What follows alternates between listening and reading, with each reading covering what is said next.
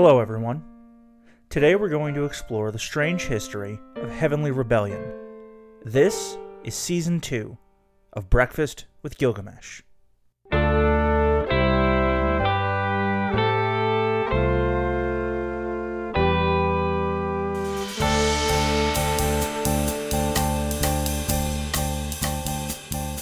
Religions are living entities. They exist not simply as precepts to be obeyed as written, but as ever evolving ideas shaped by the societies who believed in and interrogated them. What is considered holy canon, and what is considered false or apocryphal, is the purview of a given religion's earthly authority. But the stories and ideas that are no longer considered holy writ by the majority of a given religion's believers were nonetheless, at one time or another, believed in by the people of that faith. Today, I want to focus on how the perceptions of certain religious entities change over time, specifically, the concept of the rebel angel. The most famous rebellious angel is probably Lucifer, the angel of the morning star, also called Satan. In popular storytelling traditions, Satan was cast out of heaven for convincing his fellow angels to live free from the authority of the one true God. From here, Satan becomes a figure of temptation to mortal men. Satan's motivations in these stories tend to be to tempt his victims away from God with the promise of earthly power. No work of literature better captures this dynamic than the greatest of the English epic poems, Paradise Lost, by John Milton. Milton wrote his opus in the late 1660s, and the epic became so wildly popular that many of the very basic concepts of Satan to this day spring from his writing. Some of my favorite writing about Milton comes from the writer, host, and Toronto icon Anthony Oliveira, who was kind enough to join me for today's episode. Anthony is the host of The Devil's Party, a podcast in which he explores Milton's seminal work. He is the winner of the GLAAD Media Award for Outstanding Comic Book for his work on Empyre Hulkling for Marvel Comics. And closest to my own heart, Anthony is the host of the Dumpster Raccoon programming series at the Revue Cinema here in Toronto. His prodigious body of work can be read at anthonyoliveira.com.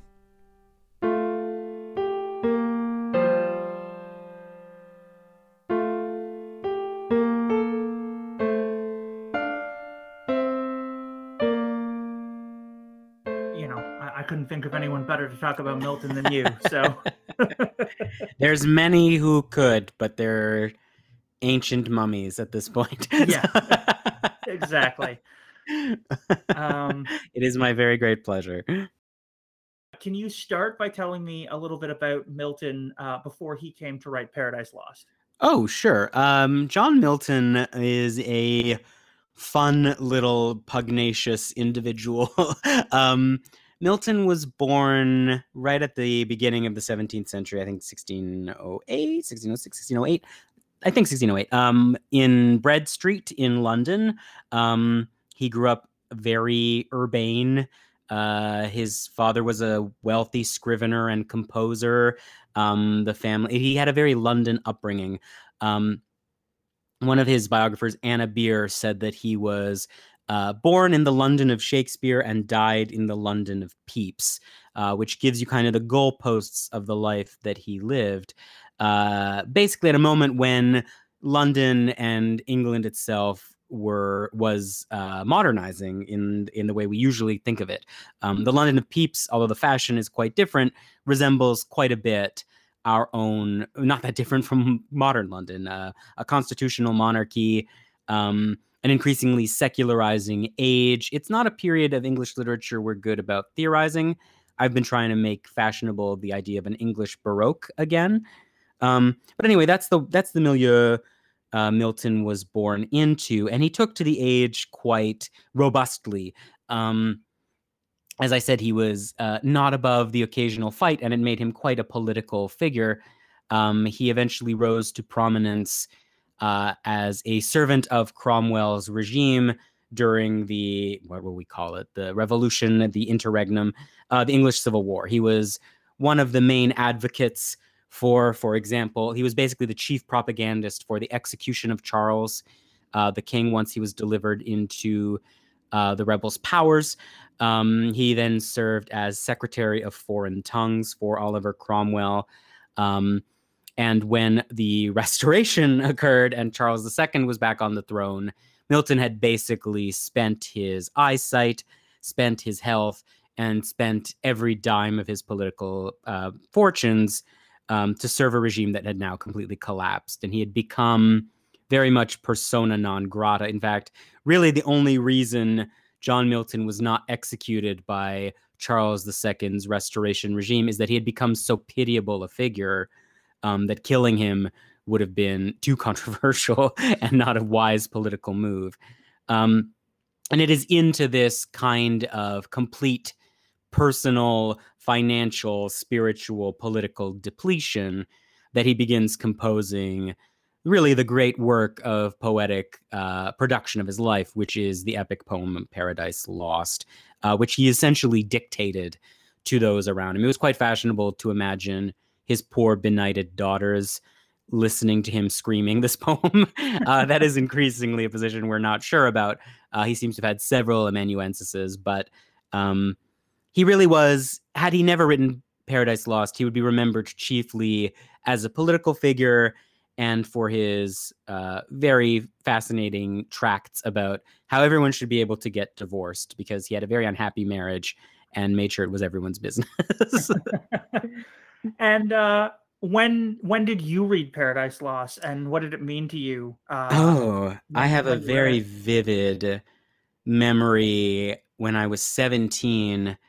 Uh, I went to an all boys Catholic school. I grew up before that in a very Christian, very Catholic household. Um, and I was always obsessed with what I guess I'm now comfortable calling Christian mythology um, and the uh, spiritual mechanics of how the world worked. And uh, it was not long. The first time I ever heard about Paradise Lost was watching a TV show we had in Canada um, called uh, Prisoners of Gravity, which was a sci fi um, news program. Um, and they were interviewing, um, oh, what's his name? Yes, it was 100% Ray Bradbury um, talking about influences on his career. And he was talking about this moment in Paradise Lost when Satan says, um, all right, well, we're defeated, but we are not humbled. We are not completely decimated. We will rise. And, and Bradbury was obsessed with the nobility of that. Um, so I immediately picked up a paperback edition of Paradise Lost and was reading it everywhere I went and understanding none of it. And I remember the boy I had a crush on ask me what it was that I was reading at a, ba- a basketball game because I was the kind of kid who brought a book to a basketball game. Um, and that moment has actually become kind of the seed of my own uh, fictional universe, a book called Apocrypha, which is coming out someday, 2024 maybe. Um, but Paradise Lost has been with me almost as long as I've been an adult. It's a text that has obsessed me my entire life. What has it changed its meaning from you as that kid at that basketball game to now being sort of this scholar and sort of a local Toronto celebrity in a lot of senses? um, yes, I think that I think I was meeting Paradise Lost on my terms when I was a kid. And I think that when you uh, spend as long with a text like Paradise Lost, you quickly learn that Milton insists that you meet him where he is. Um, it is a very difficult text. It is self consciously difficult. It's why I began the project of The Devil's Party, which is a podcast meant to explain this poem to readers who struggle with it.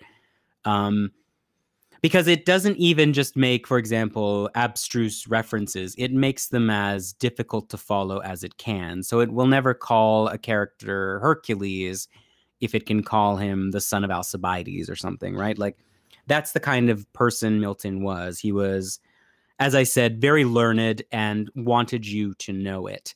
Um, he was not a Shakespeare in that he was not writing for the popular stage he was writing for the fit though few who could understand what it was he was saying. Mm-hmm. Um, and as a consequence, uh, the willingness of the text to be peculiar and to be specific and difficult um, is part of the pleasure of it. Um, he was a man who did not shy away from being difficult in person or textually, and I think that's one of the pleasures actually of the text. Right. Um, and so a great deal of your writing centers around queer identity within religious iconography. And yes, there's been a lot of um, sort of queer semiotics and queer language built around the Milton Satan. Um, I've noticed your your particular reverence um, in the trend of queer people translating their religious trauma into art. Can you tell me mm. a little? Hmm. Can you tell me a little bit about that phenomena and uh, Milton's work within that movement? Yeah, uh, ooh, there's a lot of ways to go there. Um, Paradise Lost is a one of the reasons I wanted to do my podcast in the first place is because Paradise Lost is an incredibly queer text, but because it is as difficult as I just indicated it is, um, it has a tendency to attract a certain kind of very conservative um, reading, in that you often have to master several languages and several disciplines before you can even consider be considered at a scholarly level to be properly reading it. Um, and as a consequence, it tends to move more slowly than, for example, uh, a Shakespeare, um, Shakespearean queer readings, right? Shakespearean queer readings are everywhere. Um, Miltonic ones are more difficult to access. So I did want to make them more easy to see. Um, the text itself is quite queer. Uh, it is explicit, and it is interesting to me how often its queerness is particularly oriented towards gender play.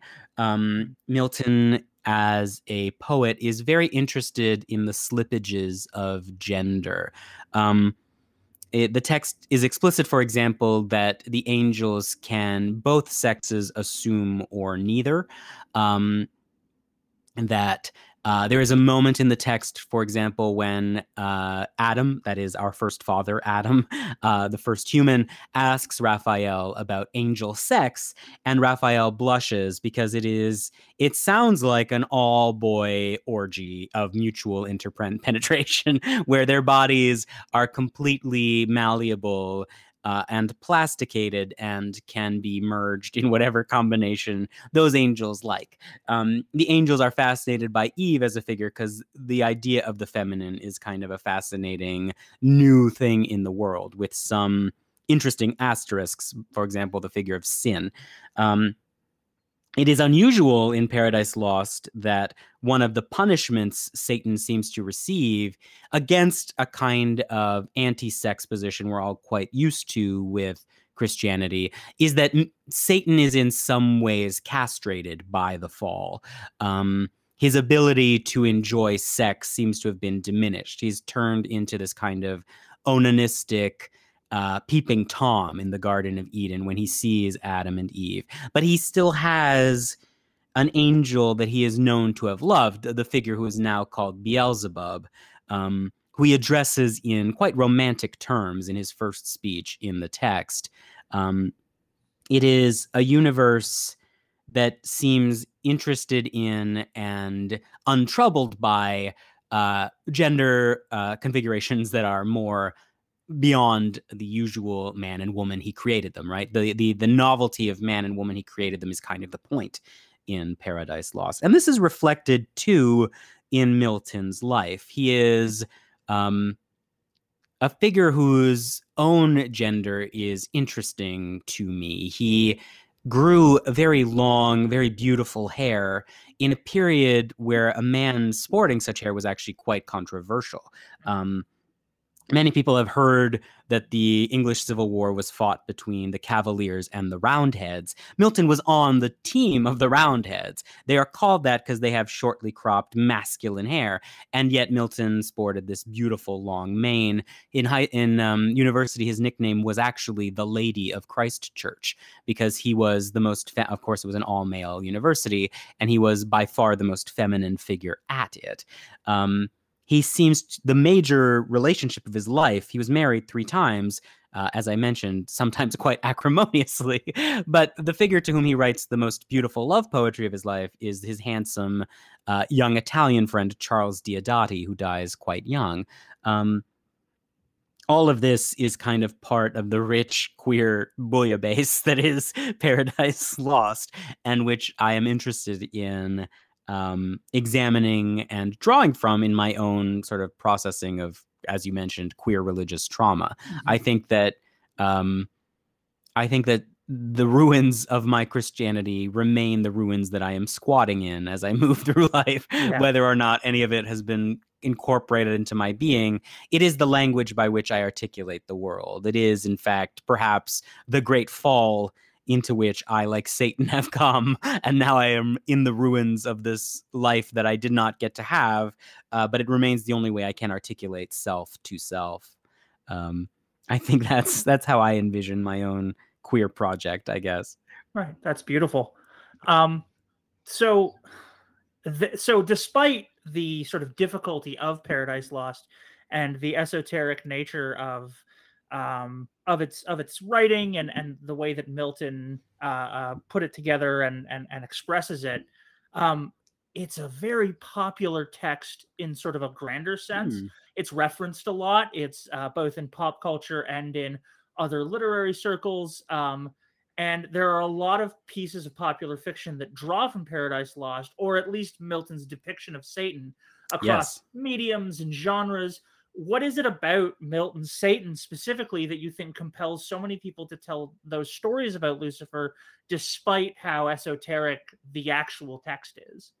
Yeah, I um the quote I always think of, and actually from which my podcast derives its name, is uh, when William Blake read Paradise Lost, and William Blake is one of the great readers of Paradise Lost, the, one of the the first adapters of it into another art form. His his his images of the text are iconic; they remain sort of definitive for the text. But when he read it, uh, William Blake said, "Milton is of the devil's party and does not know it." Um, Milton, I talked about how Milton sort of was born into the moment the modernity was articulating itself. He, in some ways, was the figure that most articulated modernity into existence. He, uh, his poetry obsessed the Romantic age. It is, in many ways, his voice that William's William Wordsworth is kind of mimicking when he writes his own poetry. Um, the power of his uh, blank verse in the text becomes the sound, the rhythm by which the romantics try to articulate themselves. And Satan, as kind of the proto Byronic hero, is a version of that. It is hard. It is the great difficulty in reading Paradise Lost um, that many readers encounter that Satan is by far its most compelling figure. You have to deal with the fact that when you read, as Bradbury did, when you read Paradise Lost, it is hard not to see Satan as its protagonist. It is hard not to see Satan as, in fact, the person who is right, that God is a tyrant in the text, and his regime must be rebelled against. Um, and when you read Milton's biography on top of that, himself one of the arch rebels of his age, it is hard not to think that he is, at least at various moments, siding with that position. Now, that being said, many readers of Paradise Lost subsequently have said that is the point of Paradise Lost, that it is a text that seduces us the same way Satan does and tricks us into replicating the fall in which Adam and Eve fall into, and we have, are ourselves seduced by Satan in it. Um, that's a reading that I am interested in, but ultimately think is not quite where I go with it. But um, you can see how at the moment when England and basically all of Europe and beyond into America, into um, both the Americas, actually up to and including I, my my family is Portuguese, like the the colonial wars as as uh, the Portuguese Empire started to fall apart. Uh, the age which Milton helped bring into being was an age of rebellion, was an age that turned against the great Baroque kings of its moment, and was trying to find a way to articulate a way to reject absolutism and um, theological monarchies. Right, as I said, Milton. Um, is even though he his regime the the Cromwellians are eventually defeated and the king is restored, um, not that long afterwards, we do get William and Mary put on the throne, and a constitutional monarchy is articulated, right? Like um, over and against James II's attempt to turn the clock back and produce another kind of absolutist moment. Um, the French are about to rebel, America is about to rebel, and Milton's voice does become, in many ways, the rallying cry for those rebellions. I think that is the enduring appeal of Paradise Lost. It teaches us how to reject the mechanisms of power that are being articulated for us is there is there like a specific depiction of Satan in pop culture uh, that is so cl- that is clearly Milton Milton Satan that you resonate with or that you love to sort of point to? Um oh that is interesting. Is there some is there a moment right like now?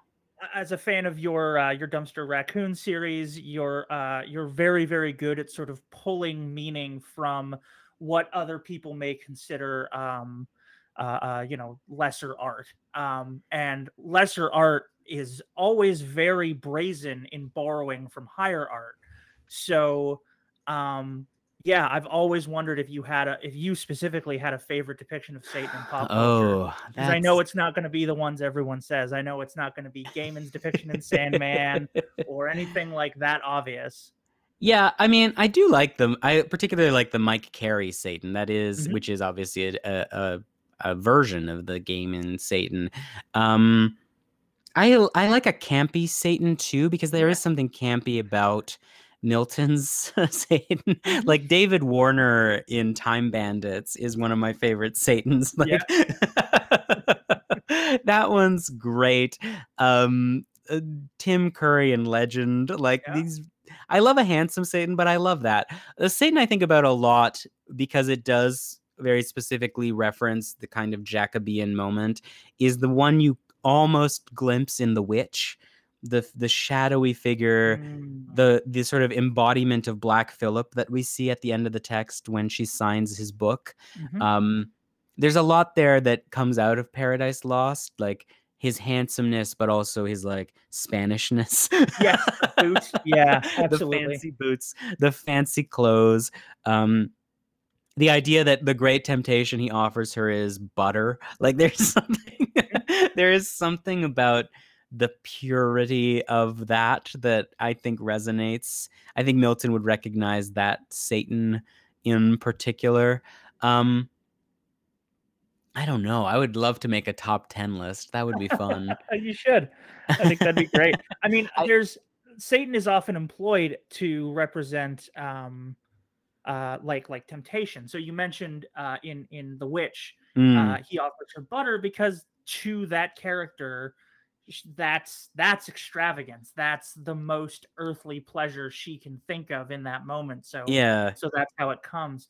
Uh, I mean, are... I guess now that I'm thinking about it, one of my favorite recent ones is in Lil Nas's "Call Me by Your Name." Mm. Um, mm-hmm which steals. I don't know how much Lil Nas was thinking about Paradise Lost, but the mechanics there are, are identical. Even though it opens, it's hard to tell what Lil Nas is playing in that video because it opens with the garden and then the condemnation mm-hmm. in heaven and then the fall to hell. Like it is, but it is replicating the mechanism that Satan performs in Paradise Lost, which is, well, I've been damned better to reign in hell than serve in heaven, right? Yeah. And he sort of bottoms from the top. He seduces he seduces Satan in that and then becomes king of hell himself, right? Yeah. Um that I, actually I, I sometimes fantasize about what it would be like to show texts from now to historical figures that I would think those texts are derived from. Like, I would love to show Milton that video and be like, "What do you think?" Because I think he would like it. Um, you really? Yeah. Yeah. Also, the text I think is most derivative of Milton's um, cosmology and that I reference a lot on the podcast is Tolkien's. Mm-hmm. Tolkien is a very careful reader of Paradise Lost. Uh, and a lot of his mechanics in the Lord of the Rings comes from the text. So, for example, I was talking about how one of the unusual things that Milton does, as he was very pro sex, um, and goes out of his way in Paradise Lost to articulate that it is a pro sex text, that Adam and Eve do have sex before the fall, that sex is good, sex is natural. Not everyone does it, but everybody should, right? Like the, the George Michael position is uh, Milton's position. Um, uh, Tolkien understands that quite well. And when he thinks about evil, he thinks about evil as a similar barrenness, that it is the banality of evil in, in Lord of the Rings, that um, Satan goes through in Paradise Lost a similar arc that Sauron goes through in Lord of the Rings, where evil is turning him more and more into a diffusion, into something that is aerosol, for whom it is Mm-hmm. hard to be beautiful, for whom it is eventually hard to even have a body at all.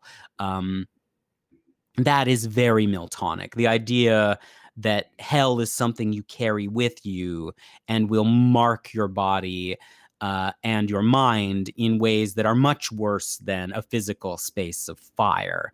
Uh, you will become sort of uh, like the wraiths. The Tolkien really knows his English, obviously.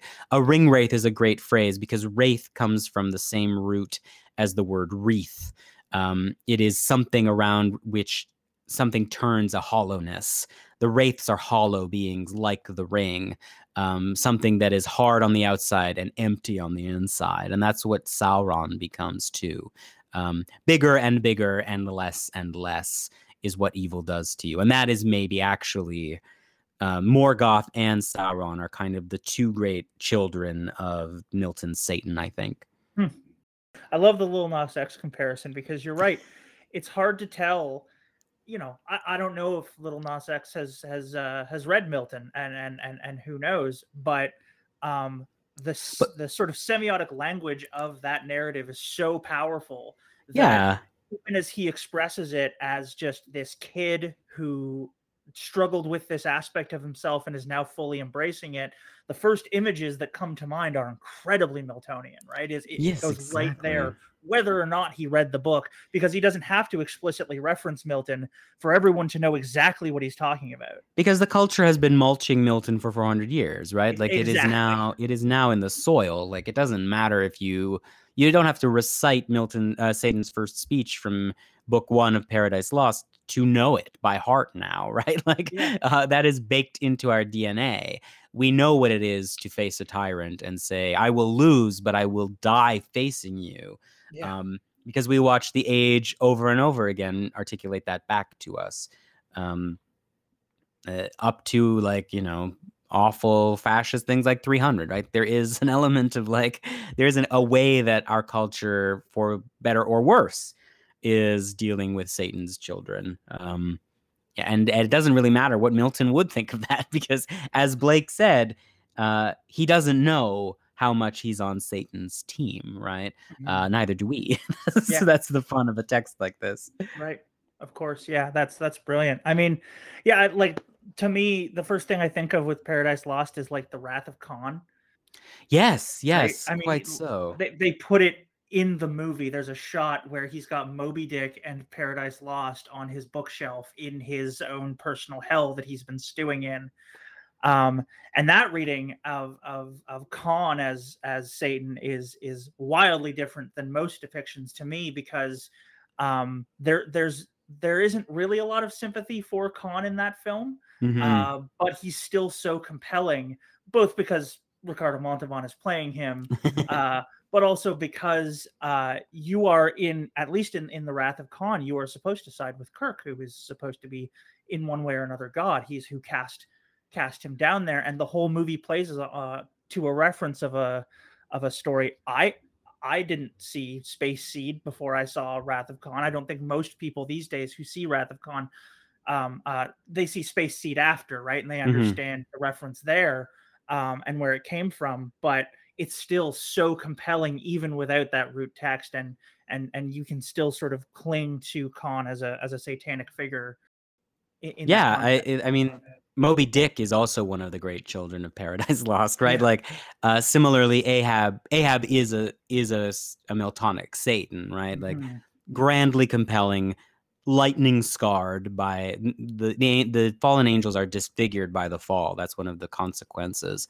Um, again, a thing that Tolkien picks up, but uh, it is hard to read Moby Dick. Like no one sides with Ahab, but he is one of the grand romantic figures from it, right? Like mm-hmm. from hell's heart I stab at thee. Like what if you what if you were willing to destroy even yourself uh, to get revenge on a thing that um, is the great sublime and in many ways can never be harmed, right? Like yeah. that and uh, Khan is similar like the Federation, there's very little in Gene Roddenberry that offers at least in its early stages, much of a critique of the Federation, but it's hard not to see their utopianism and their insidious imperialism um, as something that is immune to figures who could strike back at it. Right? Mm-hmm. Uh, I, I, I think they're the the later versions of the series are quite good at this. Right? Like there is a way that Sisko is a version of this. There's a way that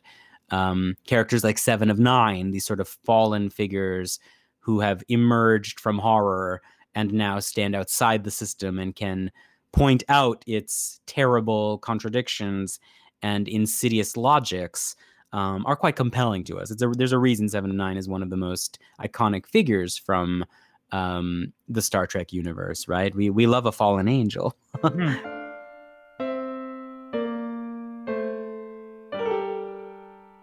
there is a moment in Paradise Lost where we see the newly created Earth from Satan's perspective as he enters our universe, and it dangles from heaven like a from a golden chain, um, entirely dependent upon heaven as this grand imperial project, uh, and subject to its tyrannical will. Right, like mm-hmm. there is no logic to. Um, importantly, there is no logic to the interdiction from the forbidden fruit. You cannot reason your way to why that fruit is forbidden. It is simply so.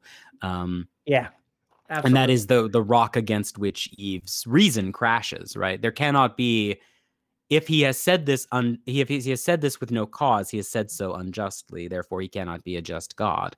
Um, therefore, this is a riddle. Therefore, this is a trick. And what he secretly wants is for me to eat this after all. Um, Yep. If she's right or not is what you have to decide. yeah, yeah, that's right.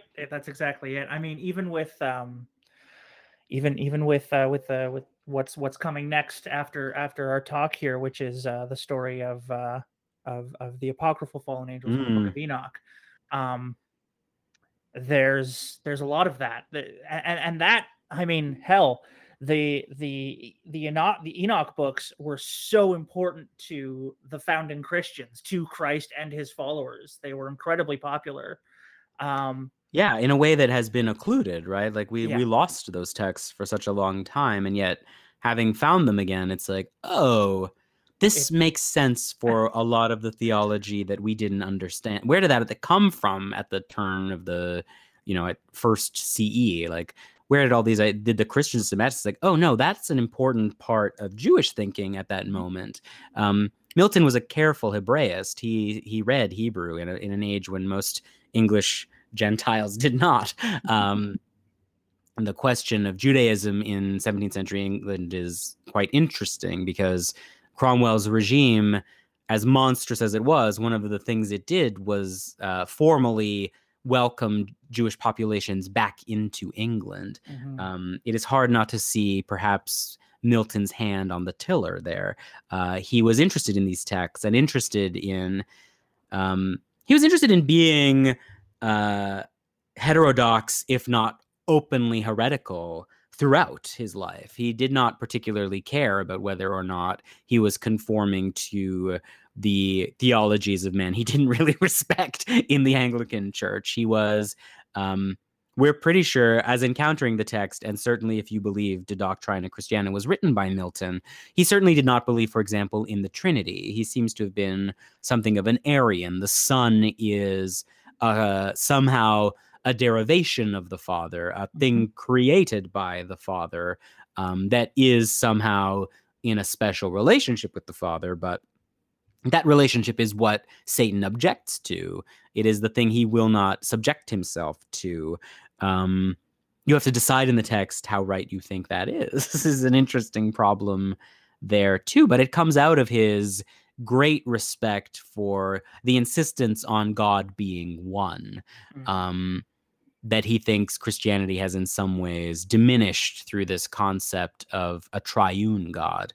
Um, yeah, it's uh, the Book of Enoch is such an well, the books of Enoch are such an exciting uh, find for us. They help us articulate quite a lot, not just about Milton, but about uh, Christianity itself.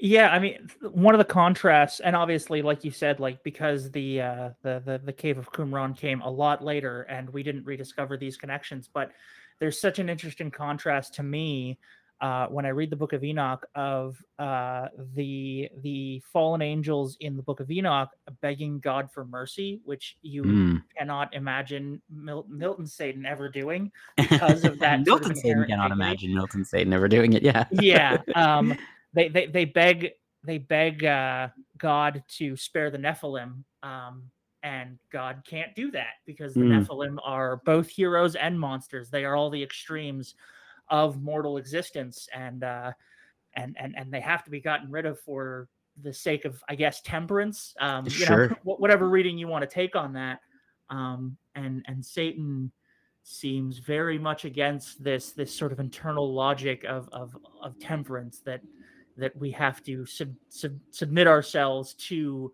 pure logic because like you said the game is illogical from the Mm. start right all of it doesn't matter and and, and- it's and it's, it's a riddle it's a trick all, all that stuff um yeah, Yeah.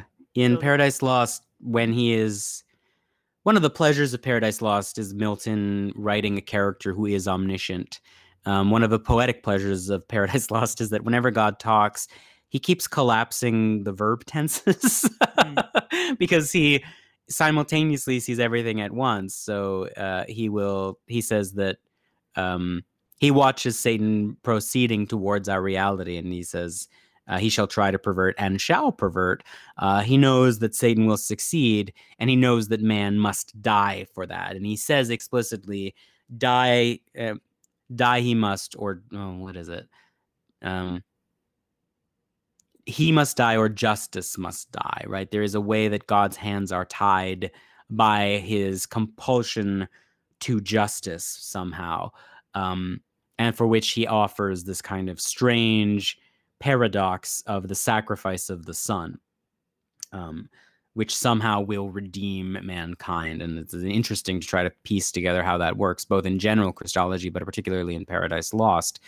Um, but yes, the question of mercy in the text is an interesting one. It's one that Satan weighs himself in Book Four of Paradise Lost when he Mhm. sees the sun. He sees how beautiful it is and how disgusting it is because it's so beautiful that it hurts him.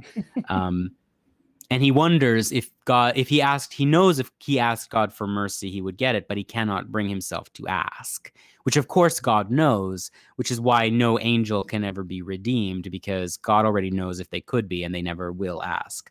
Um, it is one of the fun moments of Milton's age is like wrestling with this Calvinist Socinian problem of like, yeah are we already damned and is it because god already knows? Like to what extent does our free will even operate at all within a time that a being can observe?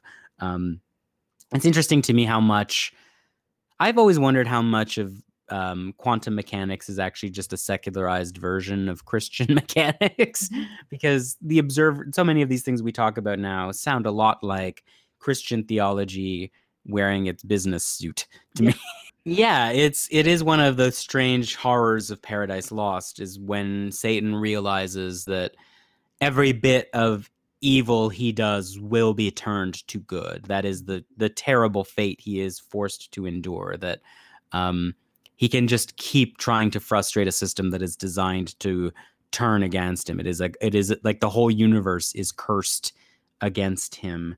Um the question of whether or not anything new can ever happen in Paradise Lost is one of the exciting ones. Um, as I mentioned, Blake Blake's diagnosis of Milton is quite that he is pro demon, uh, that he is anti tyrant. One of the fun. ways, yeah, one of the ways Paradise Lost is an anti tyrant text. Um, William Empson's reading goes this way that um, the way that Paradise Lost can imagine a new horizon is that its God will himself eventually abdicate. Um, there will come a moment where the Father, who is the great organizing principle of Paradise Lost, will give up his scepter. And it says, God shall be no more, he shall be all in all. Um, and it will be uh, fruitful days, golden days full of fruitful deeds, or something like that. Or maybe it's the other way around. But uh, the point is, it imagines a horizon against which no great organizing principle will be acting. Um, that the center will hollow out in an exciting new way, and we will be the authors of our own futures. Um, it says even Satan will be dissolved back into this sort of if I always think of the moment at the end of Evangelion, like there is kind of a human instrumentality project imagined as the end goal of the Miltonic universe.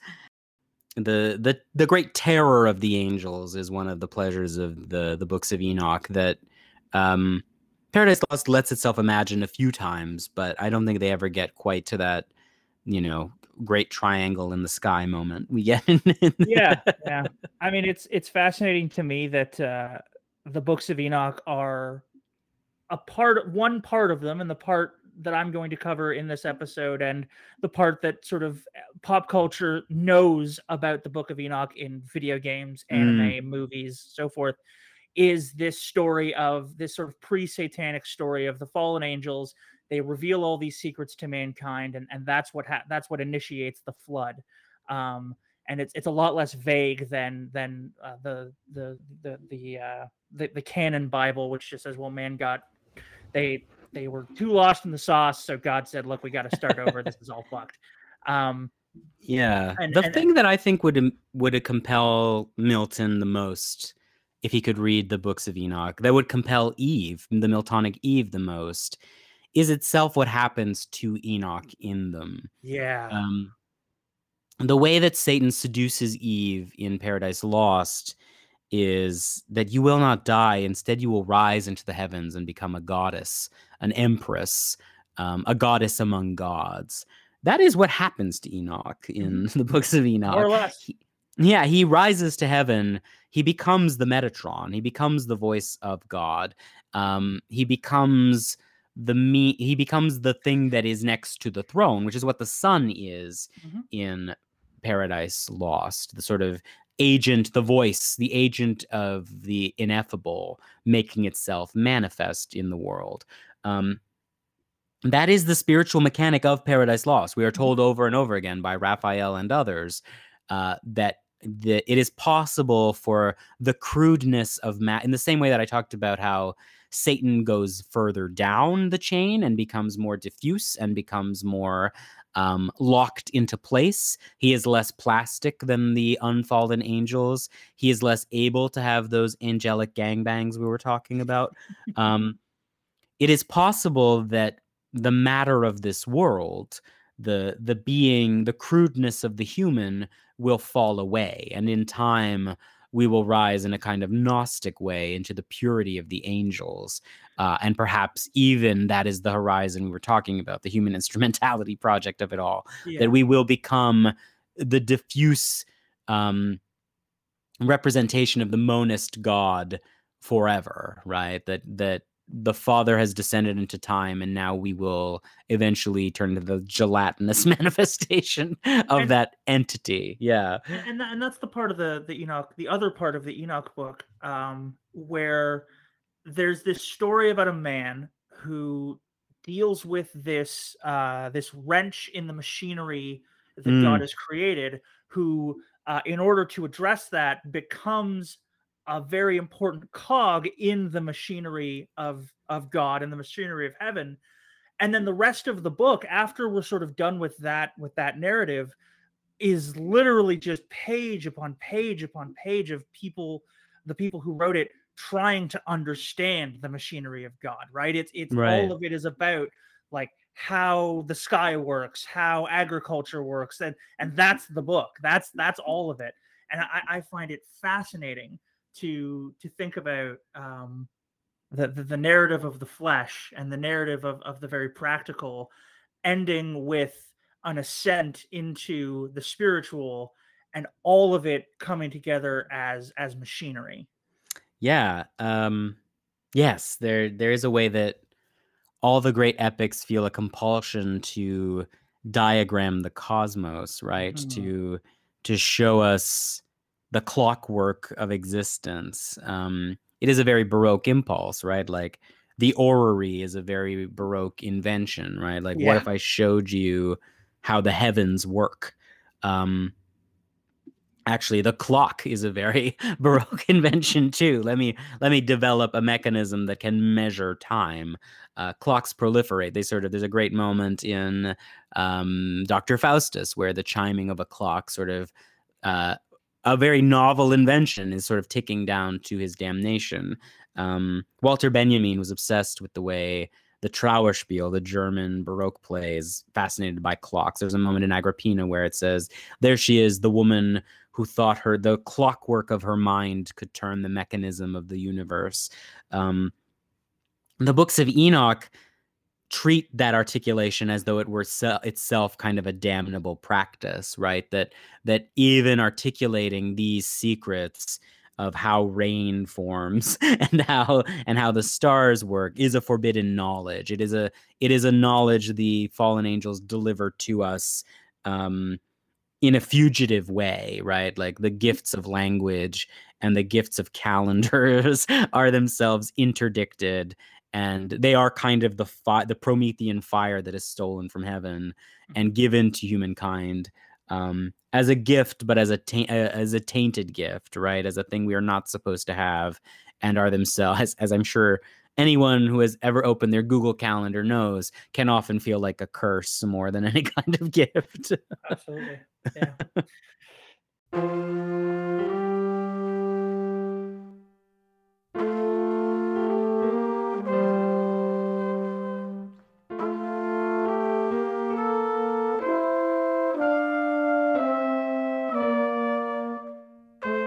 yeah, people can follow me on uh, Twitter at uh, Mea Koopa, bad Latin and Super Mario joke, M E A K O O P A, uh, or AnthonyOliveira.com.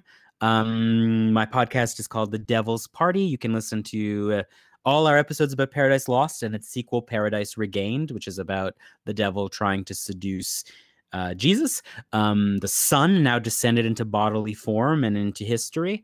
Um, and now we're working on the gospels. We finished mark and we're on john uh, and depending on when you're listening to this i have a graphic novel called apocrypha which is uh, stealing the cosmology of paradise lost to tell a queer young adult story about queer teens versus the christian apocalypse. Um, so there's all that. Uh, you message me whatever follow me on twitter whatever you like. Great, thank you. I'm also gonna gonna go and promote the Dumpster Raccoon series, which Oh. is how I first became aware of you as a as a big cinephile and, and, and fan of your work in that realm. are you at the apple this weekend I I am not. I have to Oh. work, but uh, but I wish I was. speaking of christian nonsense yeah, bad uh, I- Christian art. There's an example of the devil for you in in pop culture. Mr. Boogalow, the uh, executive of BIM Records, seducing mankind with disco and the power of his holographic BIM marks that everyone must wear. That's a that's a Satan for you. Perfect. I love it.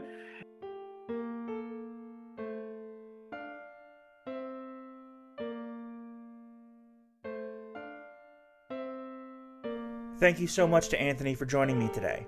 Once again, you can find Anthony's work at anthonyoliveira.com.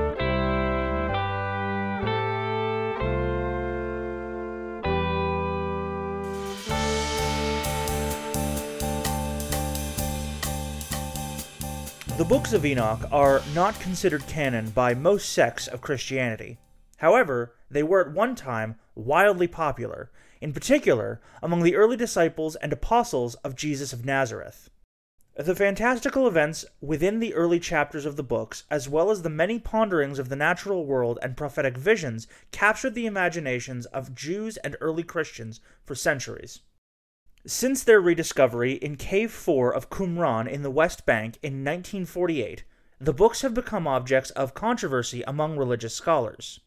They're incredibly unique among biblical texts, particularly the Book of the Watchers, which covers a sort of forgotten era in mankind's history with the God of Abraham before the flood, in which men, through the rebellion of lustful angels, learn forbidden knowledge and generally make a mess of things here on earth. What follows here is my own recitation of the events of the Book of the Watchers, meant to explicate and entertain while carving through some of the more dense and incomprehensible notions presented in the text.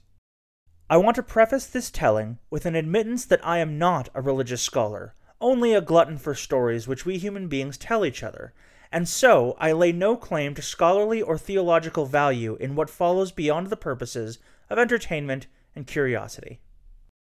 The Book of the Watchers is part of the sincerely held beliefs of certain people of the Christian faith, but this telling belongs to me and is my responsibility in the tradition of the oral storyteller. So I hope you'll forgive any embellishments, deviations, or outright flights of fancy that I engage in as I tell it to you. So now, let's begin with an oral history of fallen angels.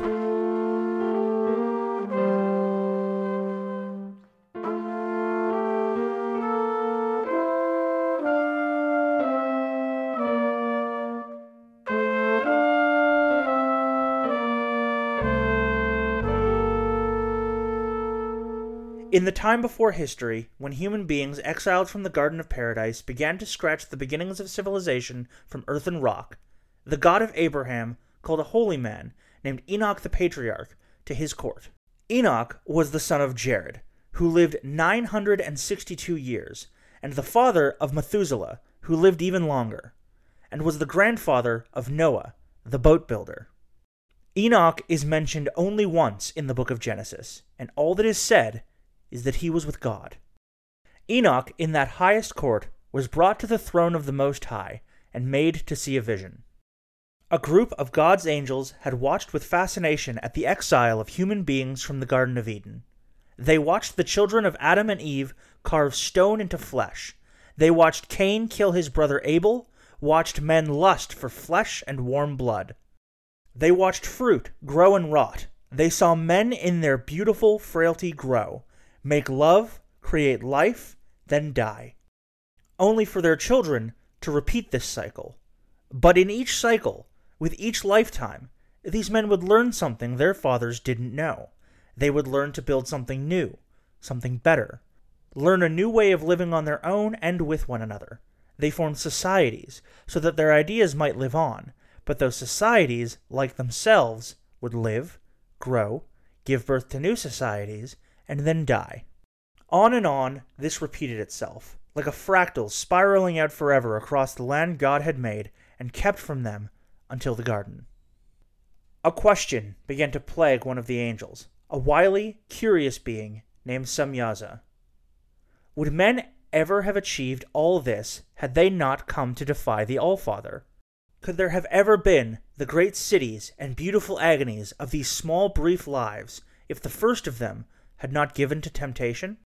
Semyaza pondered this question in his deepest heart, and whispered it to the others, who watched with wonder as flesh entered flesh and created yet more flesh. With each sensation, the watchers wished more not simply to watch. They yearned, yearned like mortal men for what mortal men had. Their brief, hapless lives became objects of lust to them, and soon they hatched a covenant among themselves a covenant of self damnation. They knew then, even as they whispered among themselves, that this would bring their ruin. But the ruin of men came every day with the blow of a club, or the whisper of a plague, or the march of time. The Watchers accepted these things and made their pact. They would keep to their dark oath on pain of death, and steal away from heaven to the earth. They would defy their wrathful God, make themselves flesh, and eat and drink and make love. They would grow fat and fill human women with their seed. They would feel writhing earth in their hands and be as great kings, rich in flesh and stone. They would trade the secrets of heaven for these things, and accept the consequences when they arrived at their feet like the tide. Enoch saw beings of light turn to wretched flesh.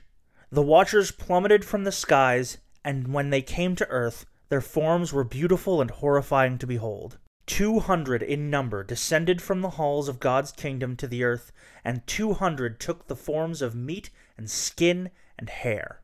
They were tall and beautiful, bathed in fading radiance that betrayed their secret origins. They were as gods to the first men who beheld them, and they ruled great earthly kingdoms in their own names, teaching men things that God had kept from them of the world they inhabited. The watcher Asael brought men to the deepest cracks in the mountains and taught them about the treasures God had hidden within them. Beyond the bats and blind fish, beyond the places sunlight could touch, there was stone which could be forged into metal. He showed them how to make fire so hot it could melt these stones. He showed them how to sharpen the stone's edges. He taught them how to wield new weapons, how to plunge them into the flesh of their enemies. When men became powerful in their newfound vanity, they cried out to also be beautiful. Beauty is impermanent. A flower which blooms must also wilt, and they begged Azael to show them how to capture beauty away from time. Asael thus taught men to dig even deeper, past the bats and the blind fish, past the darkest darknesses and the things that crawled there, past the hard stones which would forge new nations, to find stones that were too soft to kill with, but were glorious to behold. They would bring these soft stones into the sunlight and see how they glimmered, precious treasures that couldn't wilt. Azael taught them to melt these stones and bend the metal into pleasing ornate shapes that would capture beauty in time so that they could keep it and wear it. He taught men to crush stones into dust in mortars and then slather their faces with the dust to beautify them. He taught them to wet the dust and spread it on the rock so they could capture something of creation in time on the walls of the very caves they mined these stones from. The watcher Penemu was covetous of the secrets of men. He wished to know the things that men knew, the things they kept in their simple minds that made them unafraid of death.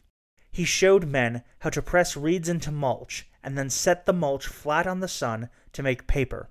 He taught them to burn reeds and gather their soot.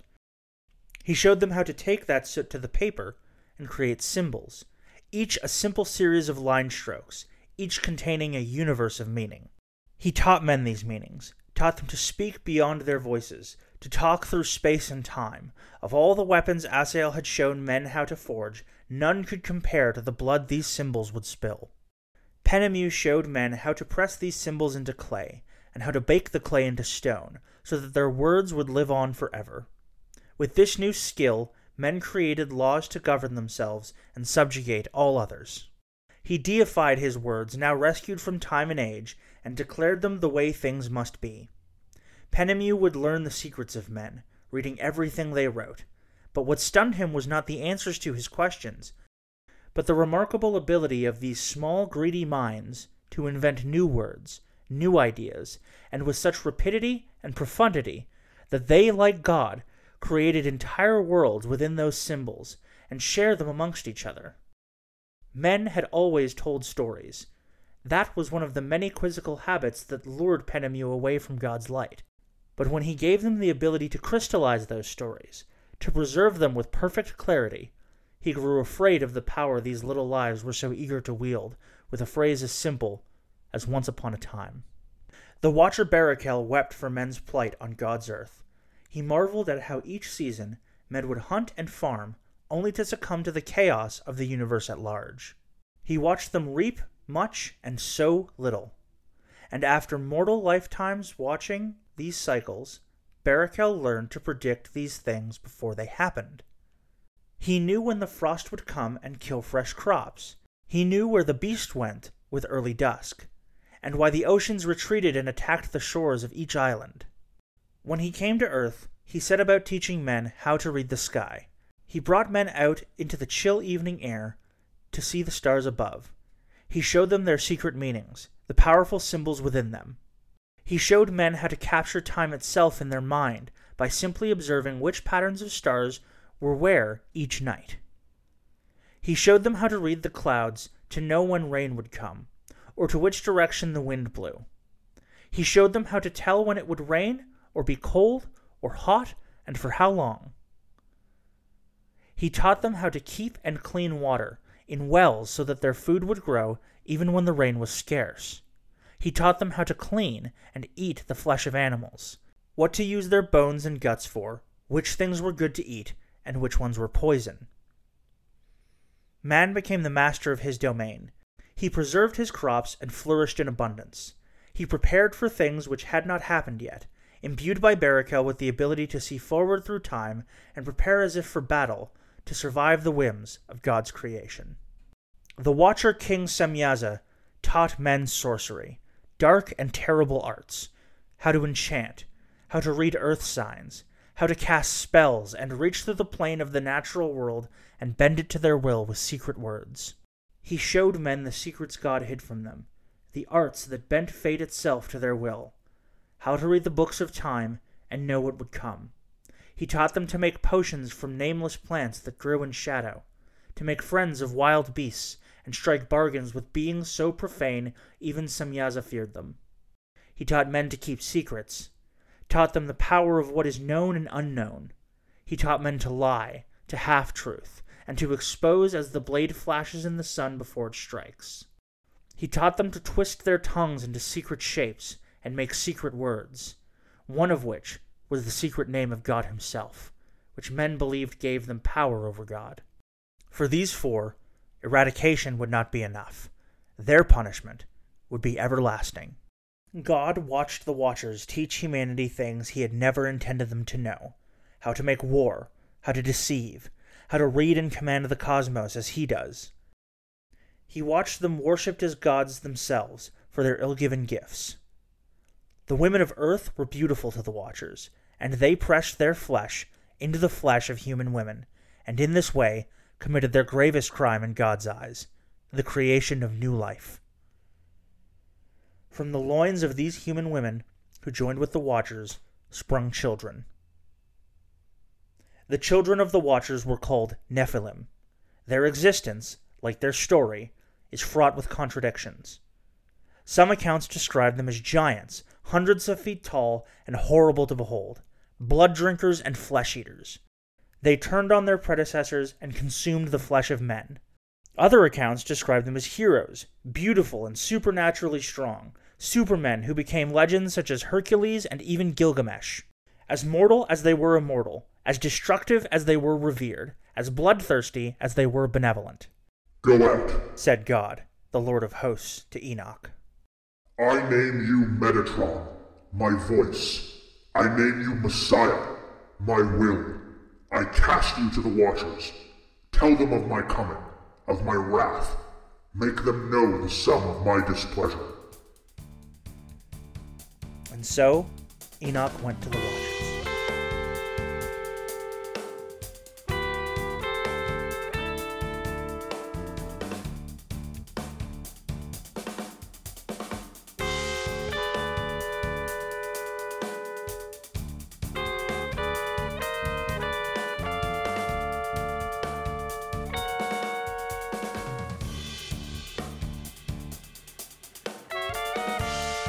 Enoch descended from the high court of heaven, he beheld the work of archangels, loyal still to God. He saw a great mountain of black rock, where nothing lived or grew, and no snow fell. From its summit he could see a lake of churning fire, like a furnace, as angels dipped their blades into its waters and bathed them in everlasting fire. He saw them building a prison at its base, a narrow crevice which no light could penetrate dark and hollow and forever. He knew when he saw these things that the angels were preparing for war. He knew that when God outstretched his hand and pointed his finger at the new kingdoms of men, they would be drowned in the abyss of his wrath and forgotten forever. When Enoch came to the court of Semyaza, it was in the rags of a beggar. He limped up the great stone steps, each bearing the witch king's name. His time away from earth had made him forget the burden of chill and weight. From the highest step, he saw the vast city which stretched beyond the horizon, spires of gold and iron thrust into the sky, licked by black smoke. He could hear the screaming of those who must suffer for the good of industry, smelled their blood and urine mix at the feet of great giants adorned in gold, the princes of Semyaza, their forms almost as tall as the Black Mountain, each looming over great armies of men clad in bronze armor, each prostrate before the princes of the Watchers, the Nephilim. Metatron, said Semyaza. Welcome to my court.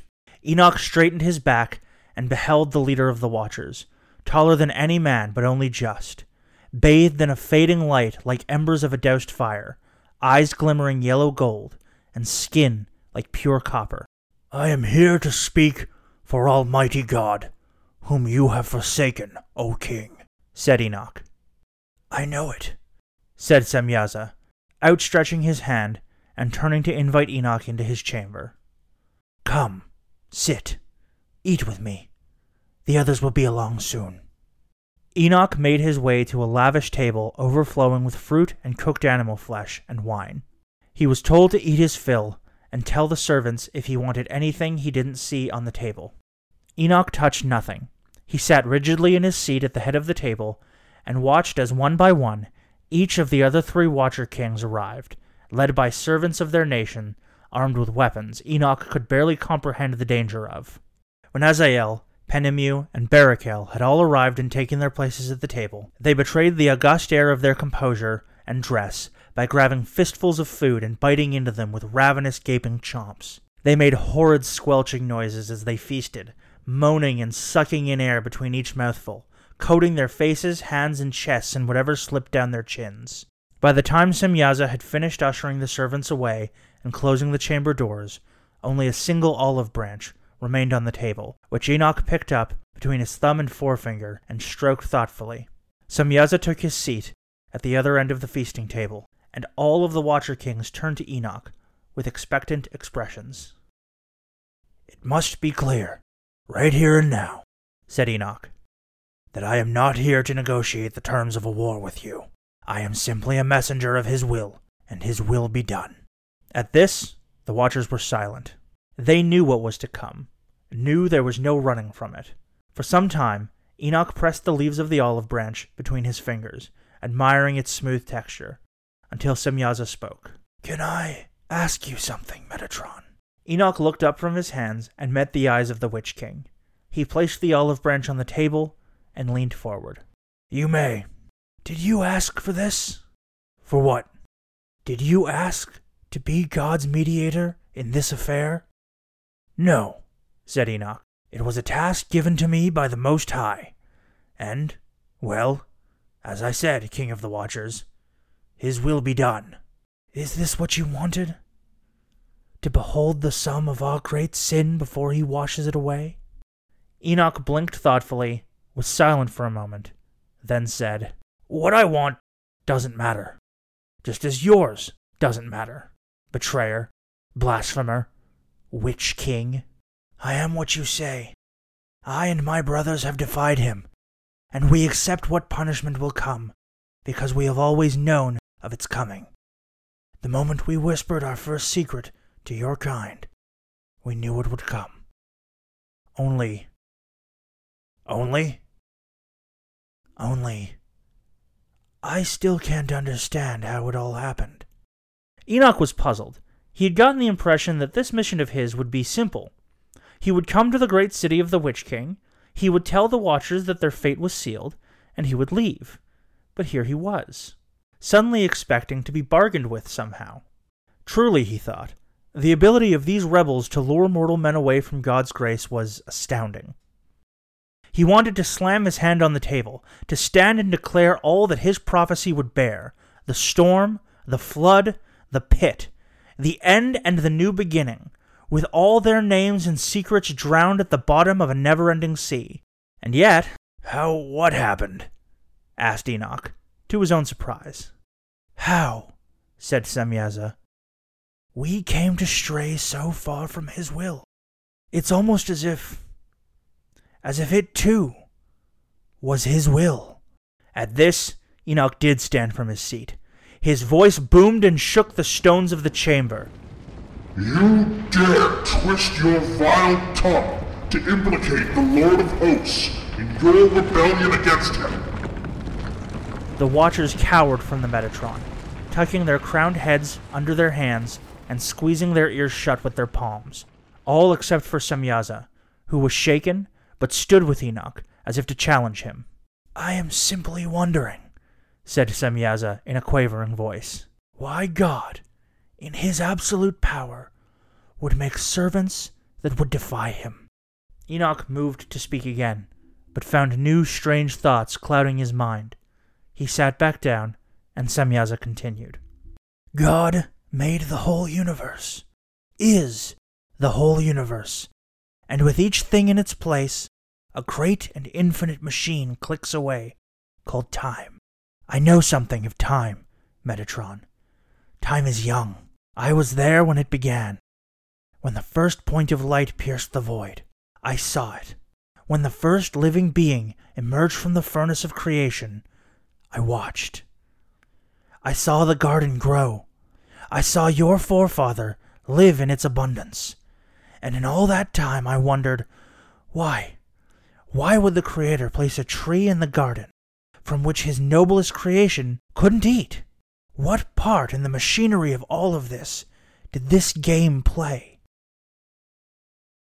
I thought at first that these thoughts were blasphemous, as you do. I feared the question far more than the answer, because of course, I feared God. The other Watcher Kings had risen from under their hands, each listening with a knowing melancholy as Semyaza spoke. But when we watched men defy his will, watched them leave the garden, kill each other, breed with each other, be cruel to each other, the question grew like a sickness within us. What was a question became a secret, and what was a secret became a whisper, and what was a whisper became a pact. The question, said Semyaza, occurred to me then as it occurs to you now. Enoch darted his eyes down, staring at the olive branch on the table, clutching his beard tightly. That either God meant for all this to happen, or God is imperfect. There was no sound for some time in that chamber. You are his voice, Enoch the Patriarch. Through you he speaks. So tell us the answer. Enoch was silent and still, then rose from his seat and held up the olive branch, staring at the intricate lattices that held each leaf together, the beautiful and immaculate machinery of nature.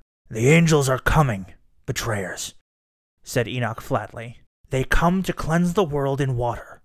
Wash all of this away. The watchers looked to each other, then to Enoch. They come for you, all two hundred of you, but most of all, you four witch kings, secret tellers, oath breakers, pact holders. You four and the blasphemous nations you've built on God's creation will receive special attention. So God intends to wipe humanity from his creation altogether? asked Barakel, who loved humanity more than any of the Watchers. No, said Enoch. Noah the Patriarch will be visited by the angel Uriel and receive the same vision of what is to come that I have. He will be instructed to build an ark, and when God's judgment comes, the ark will be spared from it. So, man will live on, muttered Azael, touching his chin. To begin again without us. Men, said Enoch, are corrupt, but ultimately blameless in this. It was you who showed them things they were never meant to know. You who plunged them into the sins of industry and vanity and politic. God is merciful. He will wash the corruption from man, but man will not be destroyed. What of our children, Metatron? asked Penemu. What of the Nephilim? The monuments to your betrayal will be swept away with the storm, said Enoch flatly. But why? What have they done? asked Azael. It doesn't matter what they've done, said Enoch, his voice rising, making the walls shudder again. Their very existence is blasphemy. You allowed desire to creep into your minds. You allowed lust to fill your hearts. You took mortal women and filled them with your seed. You mingled your blood with the blood of man, and they are the manifestation of your betrayal for the very nature of your being. The monsters, the heroes, and all the giants. They will war with men as they have for many years now. Their nations will meet against each other as waves, but in the presence of God, they will break as water on rock. The Watcher Kings all fell silent, for they knew that there was nothing left to say, except for Semyaza, who spoke in a whisper, as he had when the Pact of the Watchers was made. Then you, son of man, have completed your role in all of this. You are Metatron and Messiah both, his voice and his will, and his will be done. Always. Enoch left the chamber and thought of these words His will be done. Always. The voice of God spoke the truth. His will crashed over the nations of the Watchers in a great flood. The archangel Uriel went to Noah and bid him build an ark, and he built it. He collected two of each living thing not damned by God's will, and stowed each on the ark as the rains fell. The archangel Raphael saw the great wars that men and giants waged, slaughtering millions under the gathering storm clouds. When the last drop of blood was washed into the earth, Raphael went to Azael and took him as a mother takes a babe, and carried the Watcher of War into the abyss beneath the great mountain, and closed the mouth of it forever. The Archangel Gabriel, having dipped his sword in the lake of fire on the Black Mountain, watched the rain put the lake out and turn it to solid rock. Its bubbling stopped, and the mountain top grew tall enough to pierce the surface of the ocean, which would cover the world. Gabriel's sword still aflame, he smote the Nephilim with one swing of his fire. Their flesh burned to bone, their bones burned to dust, and their dust washed away in the rain. The archangel Michael came to the court of Semyaza in the robes of a beggar. Michael made his way up the stone steps, which crumbled like mud. He looked out and saw the demolished spires of gold and iron laid on empty courtyards in a barren city, filling slowly with rainwater, disappearing under the muck. Michael, said Semyaza. Michael didn't speak. He lifted the hood of his robe and met the Watcher King's eyes. Ah, said Semyaza. Of course.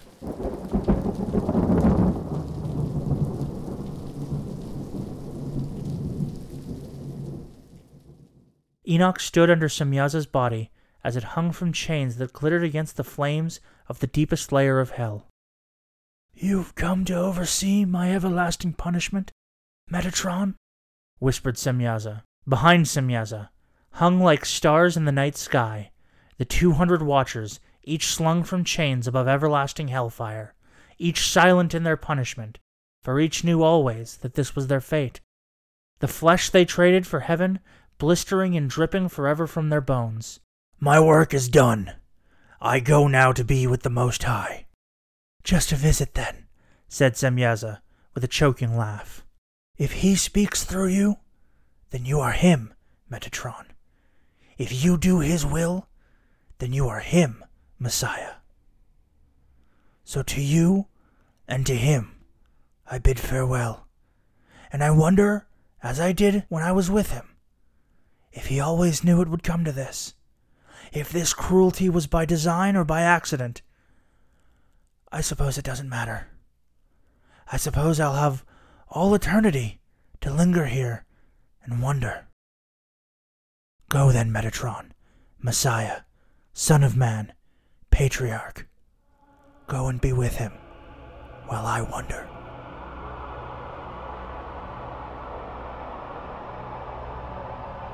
After thirty days and thirty nights, the rain stopped, and the ark drifted for many more days.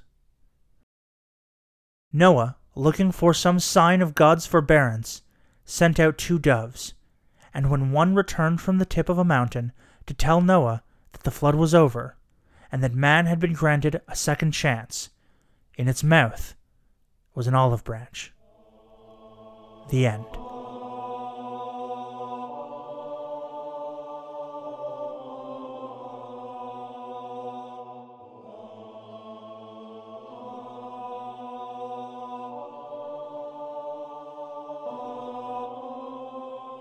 If you'd like to support the show, you can find us on patreon.com slash breakfast with Gilgamesh. And if you'd like to read fiction by your humble host and author, accompanied by the incredible work of talented artists, you can find it at zkleverton.com. A special thanks to Anthony Oliveira, whose work you can find at anthonyoliveira.com. Sam Beck, who designed my beautiful logo, Thomas Holden, who composed the wonderful music you heard throughout, and to all the friends and partners who made this project possible with their time and insight. Next episode A Few Nights with Shahrazad. Join us then for more Breakfast with Gilgamesh.